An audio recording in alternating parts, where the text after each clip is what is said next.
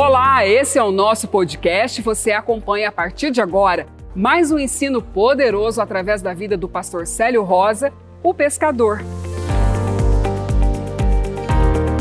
Prepare o seu coração, porque Deus vai falar com você. Efésios capítulo 1, no verso 15, diz assim: O apóstolo Paulo escrevendo aos Efésios, a igreja de Efésios, ele diz assim: Pelo que ouvindo eu também falar da fé que há entre vós, do Senhor Jesus, e do vosso amor para com todos os santos, não cesso de dar graças a Deus por vós, lembrando-me de vós nas minhas orações, para que o Deus de nosso Senhor Jesus Cristo, Pai da glória, vos dê em seu conhecimento o espírito de sabedoria e de revelação. Oro também para que seja iluminado os olhos do vosso entendimento. Eu quero que você pare aqui nesse lugar.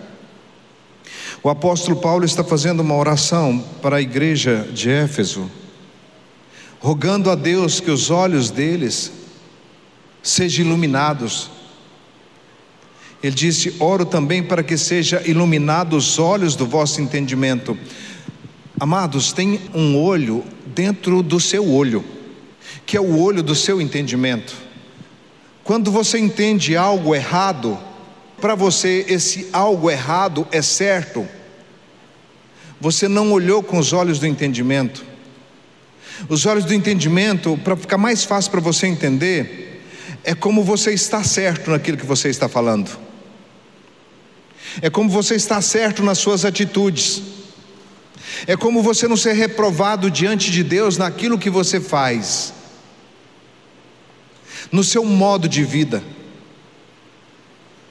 em tudo que você fizer, você acerta, é da maneira como Deus gostaria que você fizesse, e você fazer no seu procedimento, na sua vida, na sua conduta, em tudo que você fizer. Para você ser assertivo em tudo que você fizer, você não pode olhar com o olho racional, o olho da razão. Você tem que olhar com o olho do seu entendimento. Lá dentro você tem que ter um entendimento vindo do Espírito de Deus para você. Senão você vai olhar o certo e achar que o certo é errado, e olhar para o errado e achar que o errado é certo. Você vive de uma maneira que às vezes é certa, mas diante de Deus é errada. Já pensou que procedimento você teria que aos seus olhos é certo, mas aos olhos de Deus é errado? O apóstolo Paulo, vendo a igreja de Éfeso, sabendo que Jesus já abençoou essa igreja, ele abençoou tanto que olha o que, que ele diz no verso 3: Bendito seja o Deus e Pai do nosso Senhor Jesus Cristo, o qual nos abençoou com todas as bênçãos espirituais nas regiões celestiais em Cristo.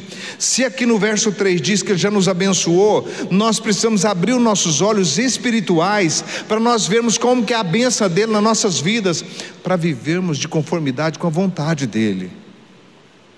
Porque nós só temos um objetivo aqui nessa terra: viver segundo a vontade de Deus. Porque a segunda vontade de Deus é sucesso garantido em tudo que você fizer. Viver para Cristo, viver para Deus, é ser feliz. Mas você não enxerga isso se não for iluminado os olhos do vosso entendimento. Nós precisamos pedir para o Senhor que ilumine os olhos do nosso entendimento. Tem certo que aos seus olhos parece certo, mas se você fizer é errado. E nem sempre o seu certo está certo. Porque se o seu certo, que você afirma que é tão certo, se ele tiver certo, ótimo. Mas se ele tiver errado, não tem jeito para você. Se a sua maneira de pensar se a sua maneira de refletir acerca da sua vida pessoal, acerca da sua vida relacional, acerca da sua vida na comunidade, acerca da sua vida em Deus. E se você tiver sua maneira de pensar tiver errada, não tem jeito para você, porque você afirma que o seu errado é certo. E o apóstolo Paulo vendo isso na igreja de Éfeso, ele disse: "Olha, eu oro para que sejam iluminados os olhos do vosso entendimento, para que saibeis qual seja a esperança da sua vocação. Ou seja, você tem uma vocação, ou você é um indigente no corpo de Cristo. Um membro indigente. O que, que você faz? Qual que é a sua expectativa? Só de ser abençoado? Isso é muito pouco. Abençoado você foi no verso 3. Mas abrir os olhos do seu entendimento está no verso 17. Abençoado você foi no verso 3, agora você saiu da posição de abençoado para abençoador, mas tem gente que não quer sair da posição de abençoado mais, eles ficaram numa meninice na condição de abençoado e esquece que são abençoadores. Se eu fosse olhar só com abençoado, eu parava aqui, estava bom. Mas o que não me deixa quieto, essa chamada para ser abençoador, essa vocação de ser abençoador essa vocação de promover alegria em alguém, essa vocação de ser uma imagem que representa pelo menos um pouquinho do Deus que eu falo que eu sou dele. Porque tem gente que fala que é de Deus, mas quando vai pôr a mão no bolso, a atitude não é de quem é de Deus. Quando vai fazer alguma coisa em prol do Evangelho mesmo, fala com a boca e mostra com as obras que não é de Deus, porque os olhos do entendimento não foi aberto.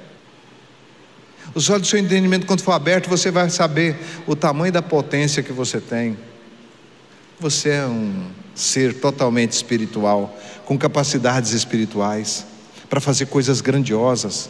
Então apóstolo Paulo aqui, por causa de vocês, eu me ponho de joelho perante o Pai do nosso Senhor Jesus Cristo, o Pai da glória, o qual vos dá no vosso entendimento Abre os olhos do vosso entendimento e te dá o que? O espírito de sabedoria e de revelação. Olha o que, que ele diz aqui. Sabai qual seja a esperança da vossa vocação, quais as riquezas da glória da sua herança nos santos. Ou você tem uma herança exclusiva para você, tem uma página exclusiva para você, como herdeiro de Deus.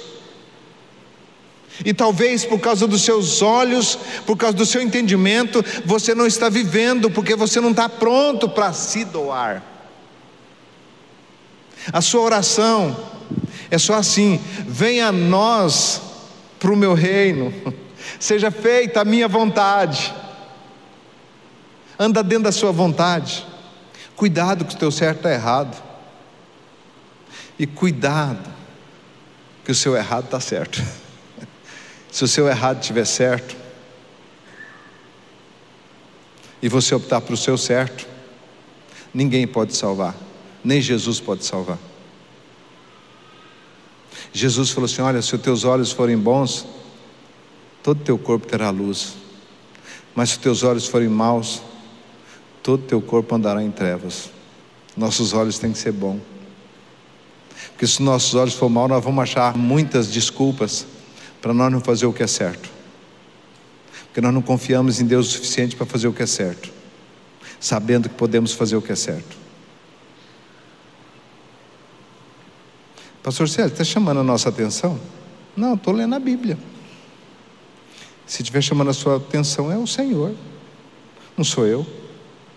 Eu estou falando que Paulo está orando pelos Efésios aqui e dizendo assim: ó, oro também para que sejam iluminados os olhos do vosso entendimento, para que saibais qual seja a esperança da sua vocação, quais as riquezas da glória da sua herança nos santos, e qual a suprema grandeza do seu poder para conosco, os quais cremos segundo a operação da força do seu poder que manifestou em Cristo, ressuscitando dentre os mortos, fazendo-os assentar-se à sua direita nos céus, acima de todo principado, autoridade, poder e domínio, e de todo nome que se nomeia, não só neste século, mas também nos vindouros, e sujeitou todas as coisas debaixo dos seus pés, e sobre todas as coisas constituiu como cabeça da igreja, que é o seu corpo, a plenitude daquele que enche tudo em todos. Verso 1: Ele vos vivificou, estando vós mortos nos vossos pecados, nos quais antes outrora segundo o curso deste mundo, segundo o príncipe das potestades do ar, do espírito que agora opera nos filhos da desobediência. Entre eles todos nós também andávamos nos desejos da nossa carne, fazendo a vontade da carne dos pensamentos. Éramos por natureza filho da ira, como também os demais. Mas Deus, que é riquíssimo em misericórdia, pelo seu muito amor com o que nos amou, estando nós ainda mortos em nossos delitos, Ele nos vivificou juntamente com Cristo, pela graça sois salvos, e nos ressuscitou juntamente com Ele, e nos fez assentar nas regiões celestiais em Cristo Jesus, para mostrar nos séculos vindouro a abundante riqueza da sua graça, pelo que, pois é pela graça que sois salvos por meio da fé. Isso não vem de vós, é dom de Deus. O apóstolo Paulo está ensinando. E a minha oração hoje é que seus olhos se abram para você saber esse versículo aqui, Romanos 8, 28. Sabemos que todas as coisas cooperam para o bem daqueles que amam a Deus, daqueles que são chamados segundo o seu propósito. Pois os que dantes conheceu, também os predestinou. Eu levei 20 anos para entender isso aqui. 20 anos para entender o versículo. Que ele nos predestinou. O que é predestinou? Você foi na escola, você deve saber disso aí. Eu não fui na escola. Mas eu sei. Se ele tivesse destinado, o homem não tinha uma única opção, ele servia o Senhor, querendo ou não querendo. Mas como ele predestinou, ele fez um programa e falou para você: ande nesse programa que tudo vai dar certo. Predestinou. Ele predestinou você para um fim. Olha para que ele predestinou. Pois o que Dantes conheceu, ele te conheceu você antes de você vir para a terra, também vos predestinou para sermos conforme a imagem do seu filho. Agora eu faço uma pergunta. Você que é pai, se o seu filho não não tivesse os seus traços, não parecesse nada com você, mas nada mesmo, nada a ver, nada a ver com você você seria um homem tão feliz como você é com ele, que parece com você, né? Tem uma alegria maior para um pai do que ver os traços bons dele no filho? Tem? Uma alegria maior para um pai? Ver os traços dele, o andadinho dele, o jeitinho dele, tudo que você vê, fala, aí você olha para ele e fala, é minha cria mesmo, é do meu jeito, até o jeito de rolar na cama é do meu jeito. Hum. É minha cria, parece comigo demais, é meu filho. Isso é alegria para um pai. A maior satisfação de um pai é ver um filho parecido com ele, que tem as mesmas ações que ele tem e as mesmas reações que ele também tem. E é por isso que os pais às vezes se tornam muito chatos com os filhos, porque quer que os filhos não errem, principalmente onde eles erraram muito. Porque os pais colocaram o dedo na tomada, agora estão tão cuidadosos com tomada que colocam um tampão na tomada para o filho não colocar o dedo. E aí, quando os olhos do seu entendimento é aberto, sabe o que, que você começa a observar? Os traços em você que não tem no seu pai. Você julga, você condena. Um juiz de toga o tempo todo, julgando a atitude dos outros, apontando o dedo mas não aponta para o espelho, só aponta para a parede. Não parece com o pai. Vai olhar quem é, põe a lupa para ver quem é, não tem o selo do imetro do autor da vida. Nesses filhos, cadê o selo? Ele nos predestinou para sermos conforme a imagem do seu filho Jesus. A imagem, a nossa luta aqui na terra é para parecer com Jesus, para ter as mesmas ações que Jesus teve e ter as mesmas reações que Jesus teve. Que agir como Jesus agiu, você pode agir. Mas reagir como ele reagiu, só quem é parecido demais com ele para fazer isso. Por isso que ele nos predestinou para ser conforme a imagem do seu filho a fim de que ele seja o primogênito entre muitos irmãos. Os que predestinou, este também chamou. Os que chamou, este também justificou. Os que justificou, a esse também glorificou. Ele te chamou, te capacitou, te deu uma natureza, mas ele não te deu uma decisão. E a decisão é você parar de andar dentro da sua verdade, porque ela talvez ela está errada. Talvez você ache que está sendo espiritual demais. Talvez você ache que tudo que você está fazendo é o suficiente. Você vir no culto de seita é o suficiente. Suficiente é se você estivesse lá na arena Pantanal, lá suando lá, ó. Suficiente é se você estivesse trabalhando e fazendo alguma coisa para que alguém fosse alcançado. Ou a sua rodovia é de pista única, só de vem, não tem de vai? A de Jesus foi de vem e de vai. Ele foi para o Pai e voltou do Pai. Então, cuidado com o teu certo. Peço ao Senhor que ilumine os seus olhos, porque você foi predestinado para ser uma pessoa muito importante nessa terra. Você foi predestinado. Não pense que você foi feito só para fazer o que você está fazendo, que isso é muito pouco, tem muito mais para você. Você pode ser alguém que o teu nome ecoa para a eternidade. Os teus feitos fiquem em memória eterna no céu. A tua obra ecoa para a eternidade. Quando a gente termina um evento como esse, a gente faz assim, né? Até ontem nós estava só as tiras, né? E dá prêmios, pessoal correndo, e fazendo documentação de carro, e fazendo documentação de moto, de tudo. Quando terminamos ontem, que todo mundo foi feliz, que preparamos a cesta todas, agora nós vamos levar as cestas básicas que nós recebemos lá nos bairros de pessoas que precisam. Lá é que vai ser o evento top. Talvez desse aqui você não estava dentro. Se você não estiver dentro do outro, aí sim, você não tem nada a ver com seu pai. Não parece nada com ele. Porque os irmãos vai tudo para um lado e você fala, não, não vou não. Lá que vai ser o top agora. Porque lá vai ser o final da corda. Tudo isso foi para alcançar o necessitado, alcançou os que tinham lá. Agora nós vamos lá no bairro, colocar a carreta lá e chamar as pessoas e levar o amor de Deus para eles e curar eles em nome de Jesus. Fechar o ano com chave de ouro. Se você nunca fez nada num ano assim, que foi o top da sua vida, deixe os seus negócios, deixe o seu umbigo quieto e vai olhar para frente. Porque às vezes a gente olha só para a gente mesmo. Quando Jesus chama nós para comer da ceia, ele falou assim: Olha, fazer isso em memória de mim, anunciais a morte do Senhor até que Ele venha. Então nós temos trabalho para fazer, nós precisamos de vocês agora. Não acabou a expressão, não. Agora que é o top.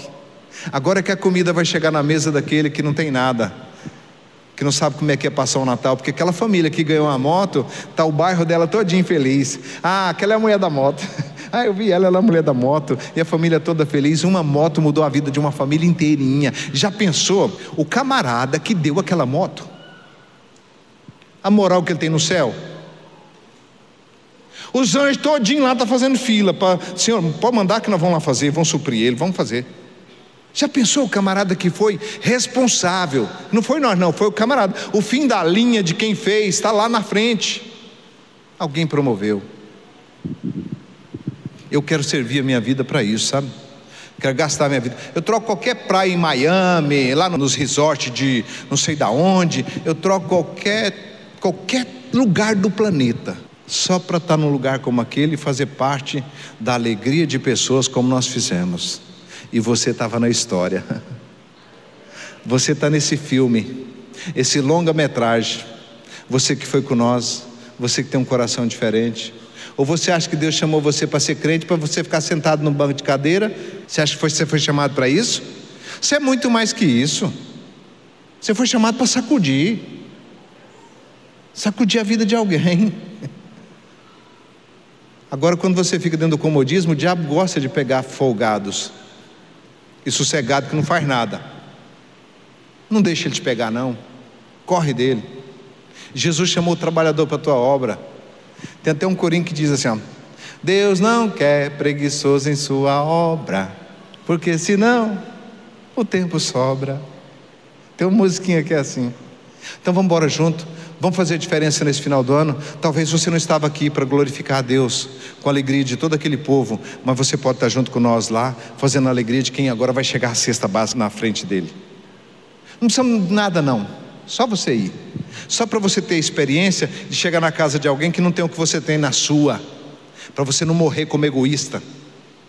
Com a geladeira cheia, com a casa cheia, com panetone da. Como é que é aquela marca cara lá?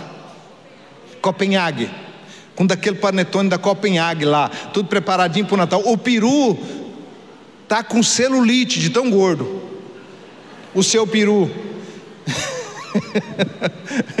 Enquanto alguém não tem nada e você não se comove com alguém que não tem nada.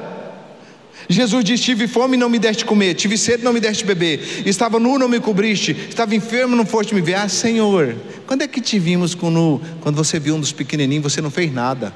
Apartai-vos de mim que eu não te conheço. E a porta do céu bater bem na sua cara. Aí Deus fala: o endereço dos desocupados igual você é do outro lado. Vamos trabalhar, filho. Você é tão inteligente, tão capacitado, vamos embora junto. Amém?